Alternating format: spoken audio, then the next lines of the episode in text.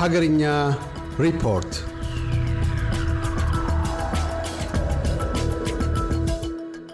ኢትዮጵያ ለደቡብ ሱዳንና ለታንዛኒያ የኤሌክትሪክ ኃይል ልትሸጥ መሆኑን የኢትዮጵያ ኤሌክትሪክ ኃይል አስታወቀ። የኢትዮጵያ ኤሌክትሪክ ኃይል የኮሚኒኬሽን ዳይሬክተር ሞገስ መኮንን እንደገለጹት ኢትዮጵያ ለሱዳን፣ ለጅቡቲና ለኬንያ የኤሌክትሪክ ኃይል ሽያጭ እያከናወነች ነው። አሁን ላይ ደግሞ ለሌሎች ተጨማሪ ጎረቤት ሀገራት ሽያጭ ለማከናወን እየሰራች መሆኑን ገልጸዋል። ይህንን ተከትሎም ለደቡብ ሱዳን ኤሌክትሪክ ሽያጭ ለማከናወን የደቡብ ሱዳን የኢነርጂ ሚኒስቴር ከኢትዮጵያ አቻቸው ጋር በ20 2014 ዓ ም ስምምነት መፈራረማቸውን አንስተዋል። በስምምነቱ መሰረትም አሁን ላይ ከኢትዮጵያ ወደ ደቡብ ሱዳን ኤሌክትሪክ ማስተላለፍ የሚቻልበት ሁኔታ የሚያጠና የቴክኒክ ባለሙያዎች ቡድን ተዋቅሮ ወደ ስራ ገብቷል ብለዋል። የቴክኒክ ባለሙያዎች ቡድን የሚያቀርበውን ዝርዝር ጥናት መሰረት በማድረግም የመስመር ዝርጋታና ከማከፋፈያ ጣቢያ ጋር የተገናኙ ስራዎች ይሰራሉ ነው ያሉት። ስራዎቹ በሁለት ምዕራፍ ለማከናወን መታቀዱን ያነሱት አቶ ሞገስ የመጀመሪያው ከጋምቤላ ሁለት ኃይል ማከፋፈያ ጣቢያ እስከ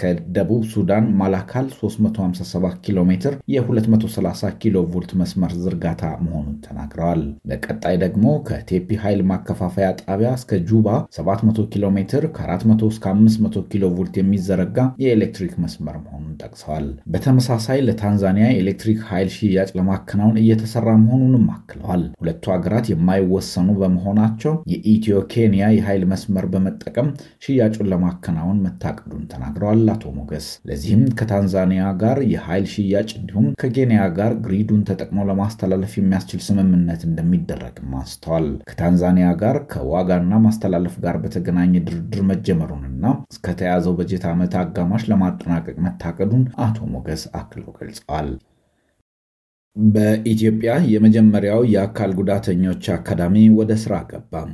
በኢትዮጵያ አካል ጉዳተኞችን አካታች ያደረገ የመጀመሪያው የአካል ጉዳተኞች አካዳሚ በአዲስ አበባ በይፋ ተመስርቶ ወደ ስራ መግባቱን አካዳሚውን ለኤስቢኤስ በላከው መግለጫ አሳውቋል። ይህ አካዳሚ አካል ጉዳተኞች በማህበረሰቡ ዘንድ የአካል ጉዳተኞች አካታች አስተባባሪዎች እንዲሆኑ፣ በአካል ጉዳት ዙሪያ ተጽዕኖ እንዲፈጥሩና ዋነኛ ተዋናይ እንዲሆኑ የሚያሰለጥን እንደሆነም ገልጿል። በተጨማሪም አካዳሚው መንግስታዊ ያልሆኑ ድርጅቶችን የመንግስትና የንግድ ተቋማትን በማማከር አካል ጉዳተኝነትን አካታች ያደረገ ፕሮግራም እንዴት በተግባር ላይ ማዋል እንደሚቻል ምክር የሚሰጥና ለውጥ ፈጣሪዎችን የሚያፈራ ይሆናልም ተብሏል። በአካዳሚው የሚሰለጥኑት ለውጥ ፈጣሪዎች ተቋማትና ድርጅቶች አካል ጉዳተኞችን አካታች ያደረገ እቅድና አተገባበር እንዲኖራቸው ይሰራሉ። መፍትሄና ጥቆማ በመስጠት አካል ጉዳተኞችን ከቀጣሪዎች ጋር የማገናኘት ስራም እንደሚሰሩ ነው የተጠቆመው።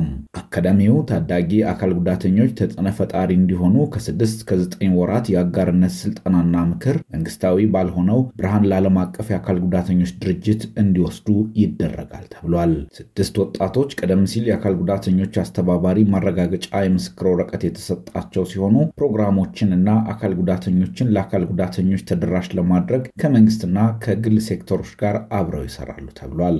አካዳሚው በሚቀጥሉት ሁለት ዓመታት ውስጥ 50 አካል ጉዳተኞችን የአካል ጉዳተኞች ሁነኛ አስተባ ተባባሪዎች እንዲሆኑ ለማሰልጠን ማቀዱንም አካዳሚው አክሎ አሳውቋል።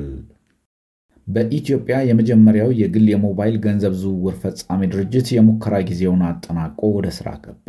ካቻ የዲጂታል ፋይናንስ አገልግሎት የተባለው ድርጅት የሙከራ ትግበራ ጊዜውን አጠናቆ ይፋዊ የስራ ማስጀመሪያ ፕሮግራም አካሂዷል። ክፍያ መፈጸም፣ ገቢና ወጪ ማድረግ፣ የዲጂታል ብድርና ኢንሹራንስ መስጠት ካቻ ዲጂታል ፋይናንስ አገልግሎት ከሚሰጣቸው መካከል የሚጠቀሱ ናቸው ተብሏል። የኢኖቬሽንና ቴክኖሎጂ ሚኒስትር ዴኤታ ሁሪያ አሊ የካቻ ዲጂታል የፋይናንስ አገልግሎት ወደ ስራ መግባት አካታች የፋይናንስ አገልግሎትን ለመስጠት በምናደርገው ጥረት ውስጥ አይነተኛ ሚና ይጫወታል ሲሉ ገልጸዋል። የካቻ ዲጂታል የፋይናንስ አገልግሎት በራስ አቅም እየበለጸገ መሆኑ በሀገር አቀፍ ደረጃ ኢኖቬሽንንና ቴክኖሎጂ ሽግግርን ለማቀላጠፍ እየተደረገ የሚገኘው ጥረት ማሳያ ነው ያሉት ሚኒስትር ዴኤታዋ ዲጂታል የፋይናንስ አገልግሎቶችን በማስፋፋት በከተማና በገጠር የሚኖሩ ኢትዮጵያውያን ተካታች እንዲሆኑ የሚያስችል ነው ብለዋል። የካቻ ዲጂታል ፋይናንስ አገልግሎት አክሲዮን ማህበር የቦርድ ሰብሳቢ አቶ ተሾመ በየነ የህብረተሰቡን የፋይናንስ ተካታችነት ታሳቢ በማድረግ የኢትዮጵያን የዲጂታል ፋይናንስ ስርዓት ወቅቱን የዋጀ እንዲሆን የበኩላቸውን ጥረት እንደሚያደርጉ ገልጸዋል።